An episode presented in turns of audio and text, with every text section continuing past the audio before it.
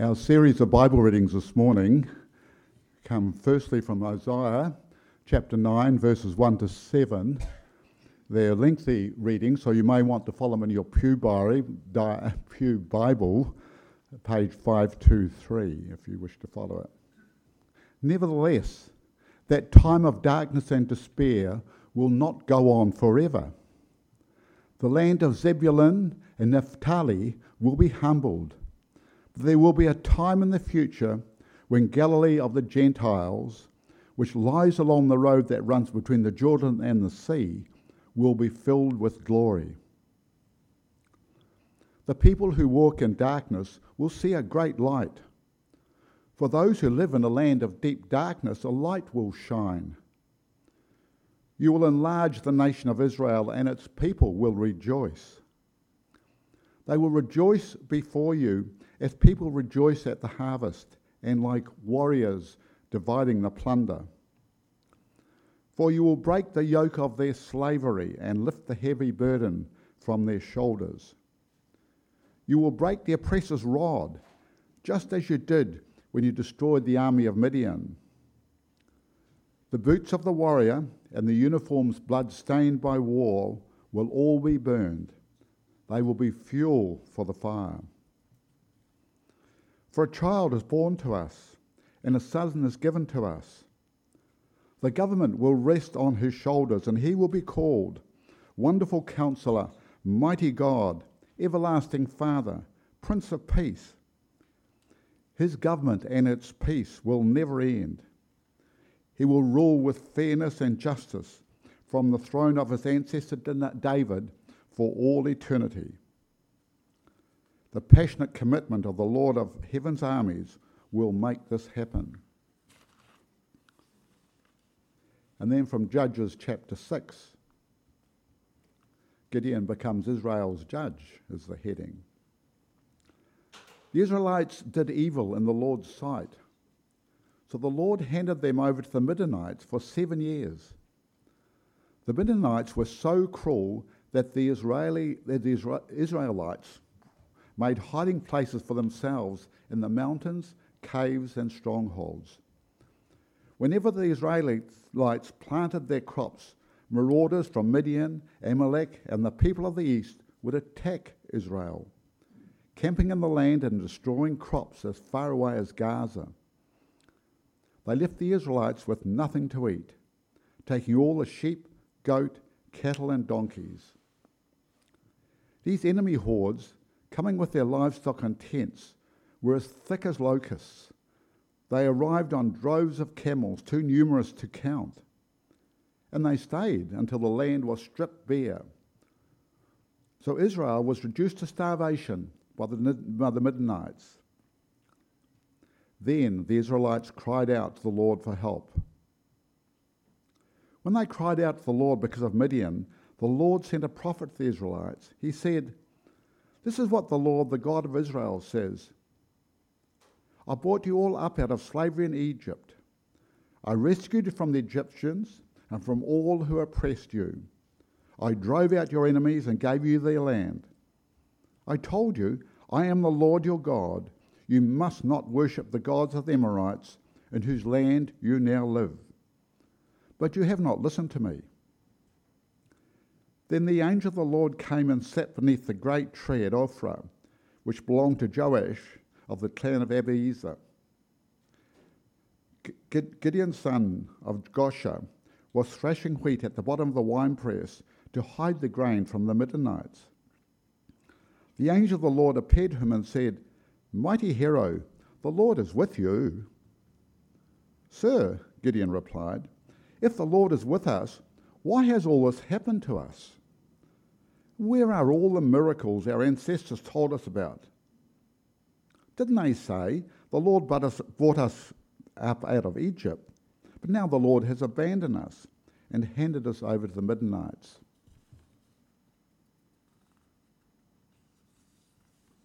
Then the Lord turned to him and said, Go with the strength you have and rescue Israel from the Midianites. I am sending you. But Lord, Gideon replied, how can I rescue Israel? My clan is the weakest in the whole tribe of Manasseh, and I am the least in my entire family. The Lord said to him, I will be with you, and you will destroy the Midianites as if you, as if you were fighting against one man. And the final reading comes from Romans 8. Can anything ever separate us from Christ's love? Does it mean he no longer loves us if we have trouble or calamity or are persecuted or hungry or destitute or in danger or, threat- or threatened with death? As the scriptures say, for your sake we are killed every day, we are slaughtered, being slaughtered like sheep. No, despite all these things, overwhelming victory is ours through Christ who loved us. May the Lord bless those readings. This St Andrews is God's Word. And a wonderful warm welcome to those who are listening online as well. It's great that you are joining us. This morning we're going to see how the prophecy about the Messiah, about Jesus, written hundreds of years ago in Isaiah 9, mentions the Messiah will break our oppressor's rod. There will be a joy that will be overflowing, and we'll even have our enemies been able to serve us. Oppressors broken, joy overflowing, enemies serving. But first, a refresher from last week. All right, so this is the whole Isaiah 9. That's what we're looking at this morning. That's the primary text uh, in, the, in the run up to and it does. I have mentioned some other texts, but that's that you'll see them in, into play. Why I've chosen them this morning. But the main text is Isaiah 9, and I said one one of the key aspects of Jesus' ministry. You know, I said even if you're not a Christian, you're just spiritually seeking. It's an important thing to know that Jesus claimed to fulfill or to complete all of these prophecies or predictions, over 300 of them written hundreds of years before Jesus was born. And that Isaiah 9 gives a key, passage, and it is mentioned by Matthew. And it's actually one of the very few prophecies in, in Isaiah 9 that Jesus could choose to fulfill. So Jesus woke up on his, on his, on his looked, looked at today, uh, today's list and said, Oh, I need to be in Galilee to fulfill the prophecy in Isaiah 9. But he get down there, and Matthew says, Look, Jesus is seeing himself as the Messiah. All right, then two, I looked essential to the Christian faith is understanding that Jesus and the Old Testament prophets speak of the Messiah bringing light and hope to a dark world. This is Isaiah 9. And I put the, the question to you, isn't that, isn't that quite offensive? Christianity claiming to be the light of the world, Jesus claiming that. And I said in today's culture, most Kiwis were a very, I don't know, many, most Kiwis here in the campaigns are hostile to the Christian faith, I think. And so they would say, all religions bring light, or no religions bring light. And some of them might say, all religions except for Christianity bring light. Christianity is just a really bad egg, among, among, among, among other things. These are the sorts of statements that you hear. So I had a look, and we looked at how the Christianity, in terms of, has changed the world. Human rights, and I looked, for those that were here, you can go on to YouTube. I looked at actually one of the famous atheists who wrote in 1887 the parable of the madman and how he was saying the entire of European civilization was founded on Christian values, human rights, all these things. And in the intellectual elites in the 1880s, about that time, after Darwin's theory of evolution, higher criticism, and a few other things were coming into the intellectual things, they had killed the idea of God's existence. God didn't exist as an idea in the intellectual elites. And what Nietzsche said is, you've killed God, but you're still living to all of the values of the Christian faith. And he, he predicted uh, that actually in the 20th century there'd be the rise of what he called supermen, Ubermensch, these, these supermen who would understand that all moral values are illusory and that the powerful seize whatever they want. He foresaw Stalin and Hitler and Pol Pot and the hundreds of millions, people who realize good and evil, they're just illusory. There is no such thing. The powerful take what they want, and if you're weak, you suffer what you will.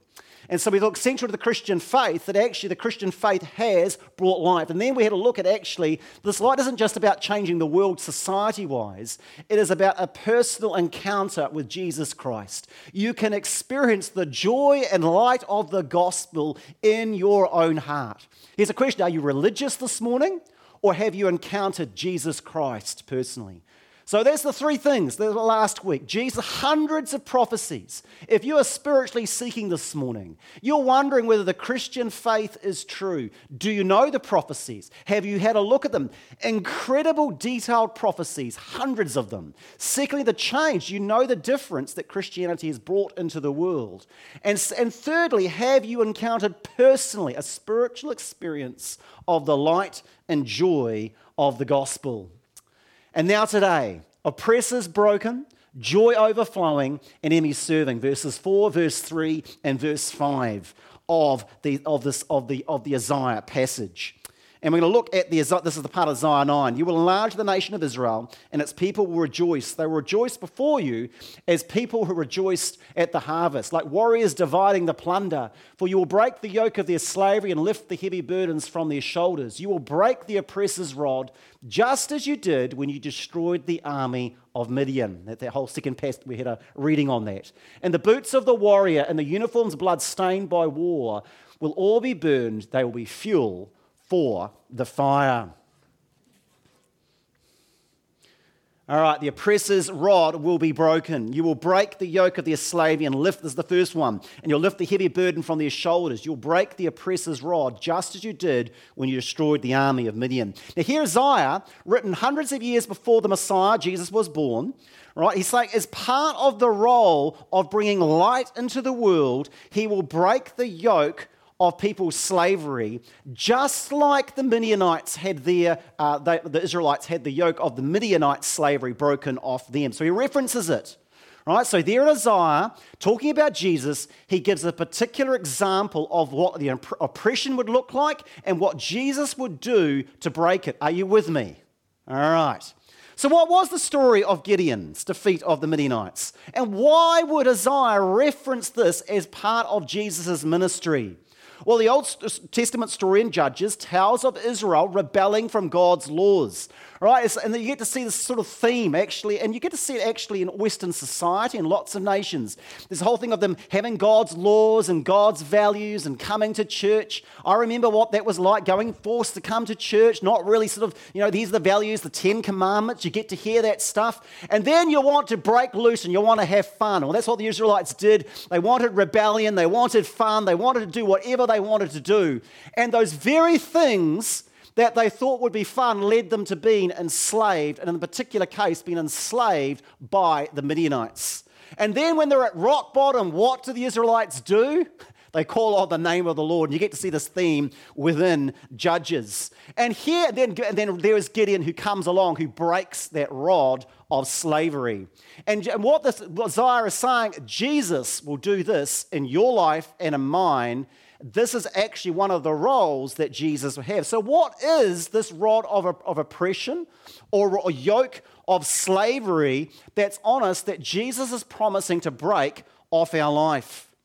May I suggest it's actually sin and the addictive nature of it. And so, I think of my life and some of the uh, sins that I had uh, uh, got addicted to and what I noticed is that the first time or the second time, it's quite fun. Who's done some sin the first few times you enjoyed it? None of you. you guys are amazing. You don't even listen to sermons. You should be preaching up here, right? You, your sanctification is amazing. You're all sitting there, right? But this, for me, the first few times. But then what happens is you become enslaved. And so I think of lying uh, as a classic case. That I discovered lying was awesome when I was a young uh, kid because people believe me. I look at my little innocent face, right? And so I just turn up and you just tell a lie and people believe you, and then you get away with stuff. I mean, how awesome is that?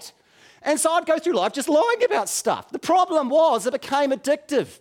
And so someone would put pressure, Alistair, were you involved in X, Y, and Z? And what was the first thing that would come from my mouth? No, that wouldn't be me, it's my brother or whoever.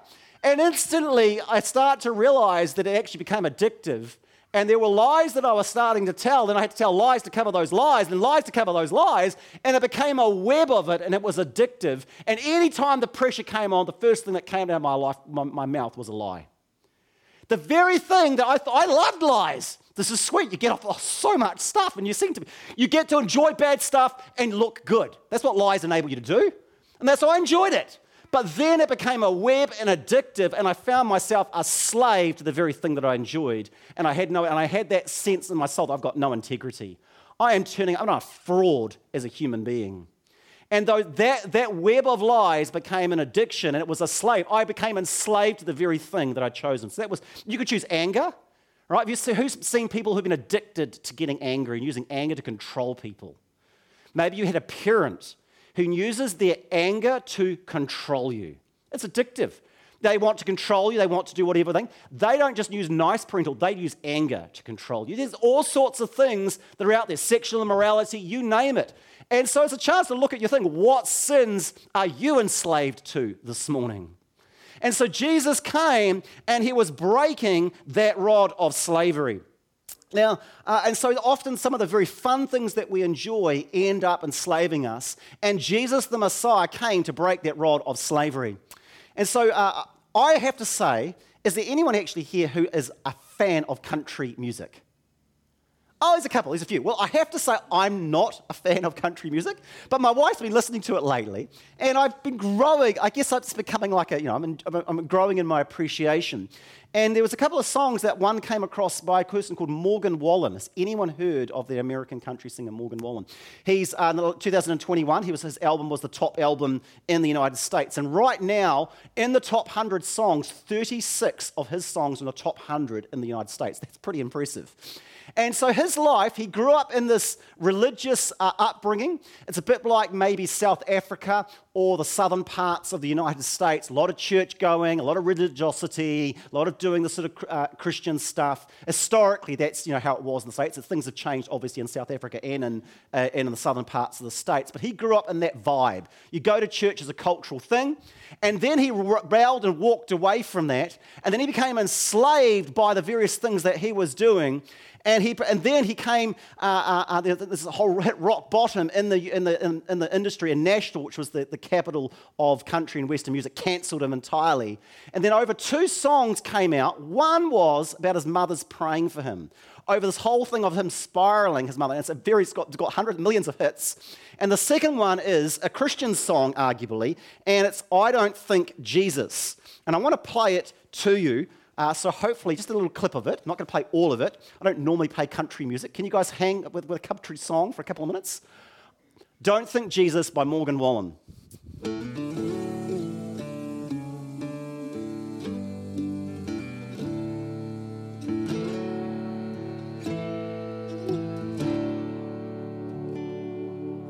Boy gets a guitar and starts writing songs about whiskey and women and getting too stoned. And he got all three at the first show we played.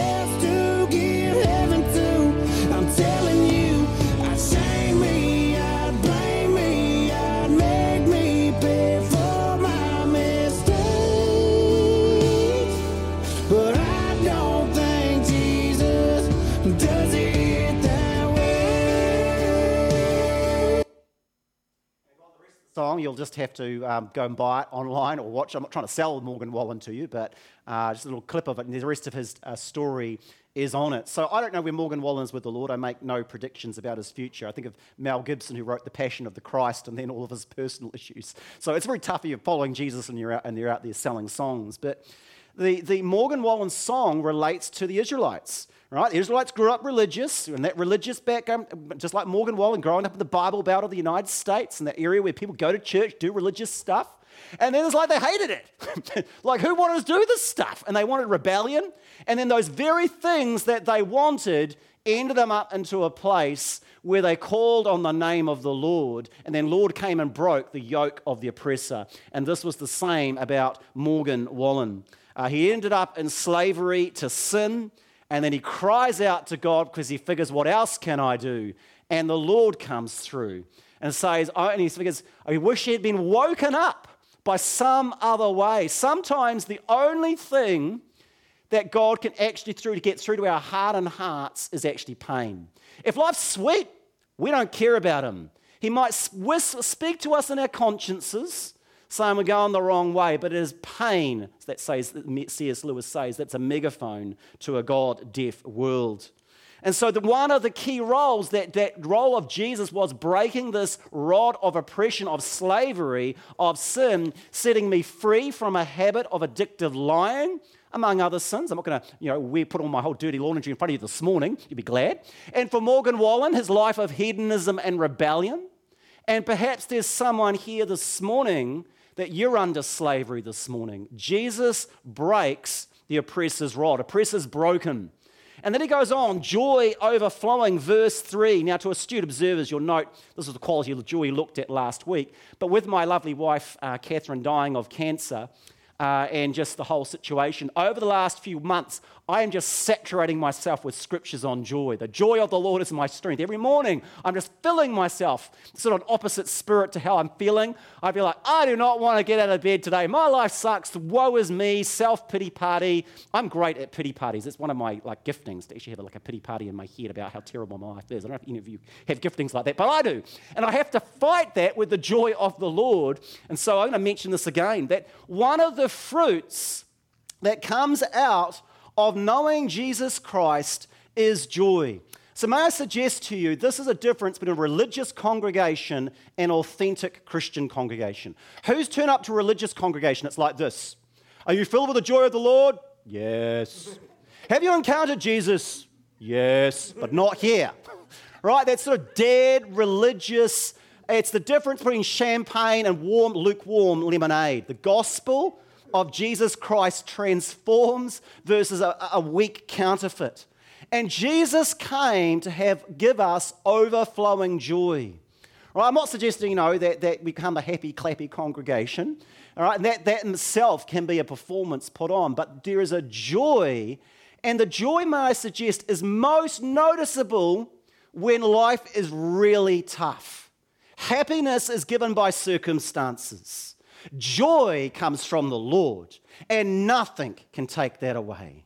Do you know this joy? It is one of the fruits of the Messiah coming. He will break the rod of your oppressor if you're in the addictions, and you will encounter the joy of the Lord. There are people in New Zealand, and they are seeking happiness and joy in everything else except the one place that will offer it. But the sad thing is, they come to church, and do they experience the joy of Christians? Or do they see religion? And I suspect for Morgan Wallen, as he grew up in that Bible Belt where everyone went to church as a big cultural gig, he wasn't seeing a lot of authentic lives turned around. He said, I'll find my fun in a honky tonk bar with women, wine, and getting high and chasing millions upon millions of dollars. Oppressors broken, joy overflowing, and now enemies serving. And it goes, there's a little passage here the boots of the warrior. This is the Isaiah passage. And the uniforms blood stained by war. Remember, the Midianites thing that's been broken. He gives us joy. And then he says this And the uniforms blood stained by war will all be burned, and they will be fuel for the fire. Now, I don't know if you've had, any of you here this morning have had major trauma in your life, profound and deep trauma, like a divorce or uh, abuse or neglect or stuff with your parents, and it's massive. One of the things I've noticed with my trauma that I've had happen in my life is that even after the trauma's gone, there are triggers for it. I could see a car, it could be a chocolate cake, it could be a person commenting. It's something, and then suddenly it brings back all of that past trauma. Are you with me? Are you with me? All right? One of the things, in the, in the case of the United States of America, there was the Civil War in the 1860s. And the, uh, the war was about many things, but one key thing it was was slavery. And uh, the, the, the, northern states, uh, when they won the war, the proclamation of slavery was given to the south.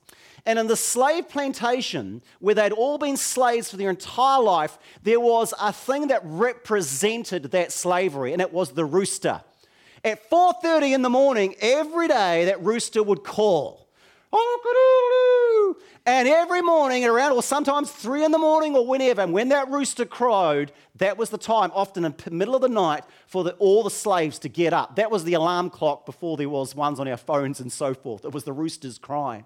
And so every day for their whole lives, and they knew that that rooster would cry till the day they died. They were property, there was no retirement. And so when the, when the proclamation came that they were free, and it was the first day where they were no longer slaves, and the rooster cried out in the morning, cock-a-doodle-doo. This one of the slaves got out, and he went as he always did at that time, and went and got some farm equipment, an axe, and then he walked over to that rooster and killed it before going back to bed for a sleep in. And then later that day, it was KFC for brunch, Kentucky Fried Rooster for brunch. And this is what the passage here is getting is that the very thing that's a symbol of your oppression, God will use to become brunch. You, are you with me? Do you see what I'm getting at here in the text connecting the rooster? That the very things that often that, that trigger trauma in your life, that make you feel that your life is really sucky, and that creates massive pain is that God will not only break the rod of the oppressor, He will not only give you a joy that is inexpressible in the midst of tough things, He will use the very things that are triggers for trauma and sadness, and He'll get them to serve you and your purposes in life. This is what the Messiah does. And so, as I look at my life, and as you know, I'm in the toughest time of my 47 years of life watching my wife die. I'm saying, Lord, that not only do you break the rod of, of slavery off my life, but you give me a joy that is inexpressible, and the very things that are most causing me pain, these are the things that will actually ultimately serve my everlasting joy. How can that be possible? Because we have a God who is sovereign over all of the suffering and pain we encounter here on earth. And He can use anything and everything to serve our purposes. Can anything separate us from Christ's love? Does it mean that He no longer loves us if we have trouble, calamity, or are persecuted, or hungry, or destitute, or in danger, or threatened with death? As the scriptures say, for your sake we're killed every day. We're like being slaughtered like sheep. All that suffering, right? It says, no, despite all these things happening to us, right? Maybe not to you this morning, but to lots of Christians around the world. The overwhelming victory is ours through Christ who loves us. The Lord will use those things to serve his purposes in our life. And I, you know, as I look at my life, I can think of how in the last year, things have been happening in my life that could not have happened through any other means other than Catherine having a terminal cancer diagnosis. And Catherine, she was talking, we were in Hanmer Springs at the top 10. And we're talking to the, to the manager, that, the amazing manager they'd given us when they've heard about Catherine's cancer. And She didn't give a sob story, but they upgraded us to free luxury accommodation. It was like amazing. And we had this, you know, from the, from the modest accommodation we could afford, we got given the luxury. And they shared that they actually that their niece had died of cancer. And the year before she died of cancer, she, when she had the terminal diagnosis, she did the coast to coast, which is a pretty amazing run, and did all these things. And then she died. And you could see the pain actually on these people. And we're sitting there at the office counter, it's sort of polite chit chat, you don't really know them but you could see the pain that was there. And then Catherine just said, she said, You know, this terminal cancer diagnosis has been a gift to me. I said, I wouldn't wish life to be any other way than what I have. And when you saw the faces of those two people, they were like, it was like, it was like their computer went into reset. We, don't, we do not understand. We do not compute. That doesn't make sense. How can that suffering be a gift? Because if you know Jesus Christ, He will use everything to serve His purposes of joy and purpose in your life. Do you know this, Lord, this morning? You know, I- one of the things I pray is that, you know, as I come and we've opened the Word of God, is that the Word of God would drive religious people that either choose to leave or they would come to know the reality of the Word of God this morning. I know most of you do.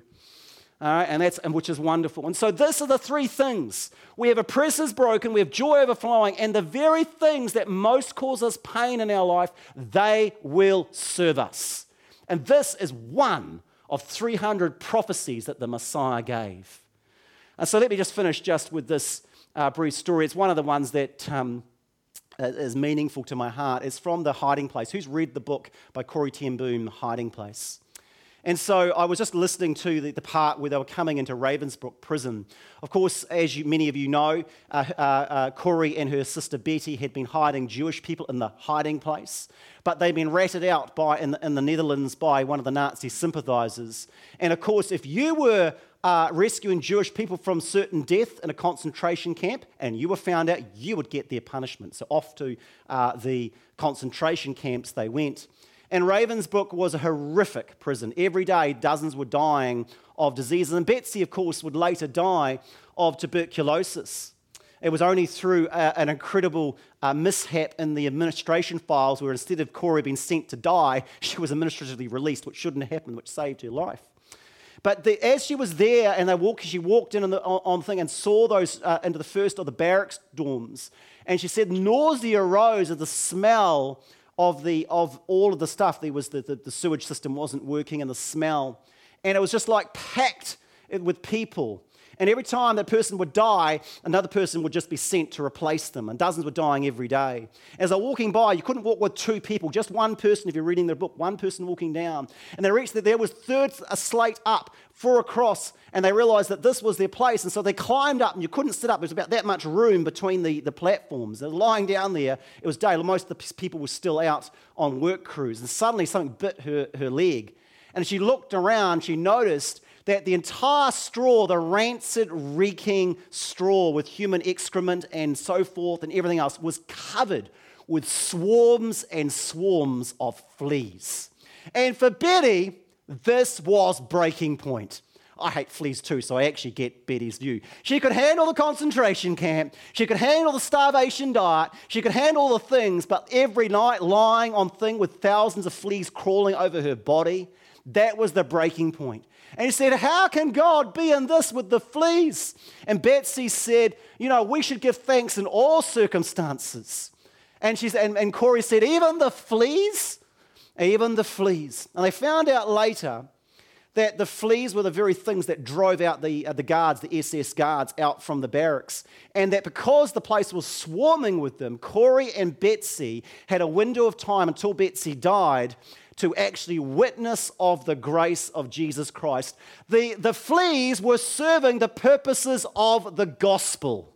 And the concentration camp was to produce a book that would save millions. And as she go around Germany preaching, she encountered the SS guards, the very ones who had enslaved her, and they were coming to faith in Jesus Christ. From one Netherland girl who decided to give her life to the Lord. Do you have a presses rod broken off your life this morning? I hope you have. Do you have a joy overflowing? When life is tough, it is the joy of the Lord that will be your strength.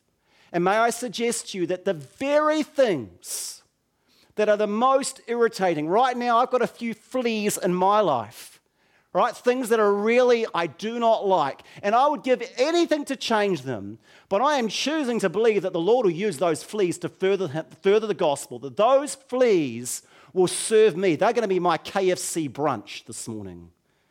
What fleas do you have in your life? And do you actually trust that God will use them to further his kingdom if you know Jesus Christ as your Lord and Savior? Because there is, of course, that proviso. If you do not know the Lord, then these wonderful promises do not yet apply to you. Let's pray. Gracious Lord, we do thank you for your word.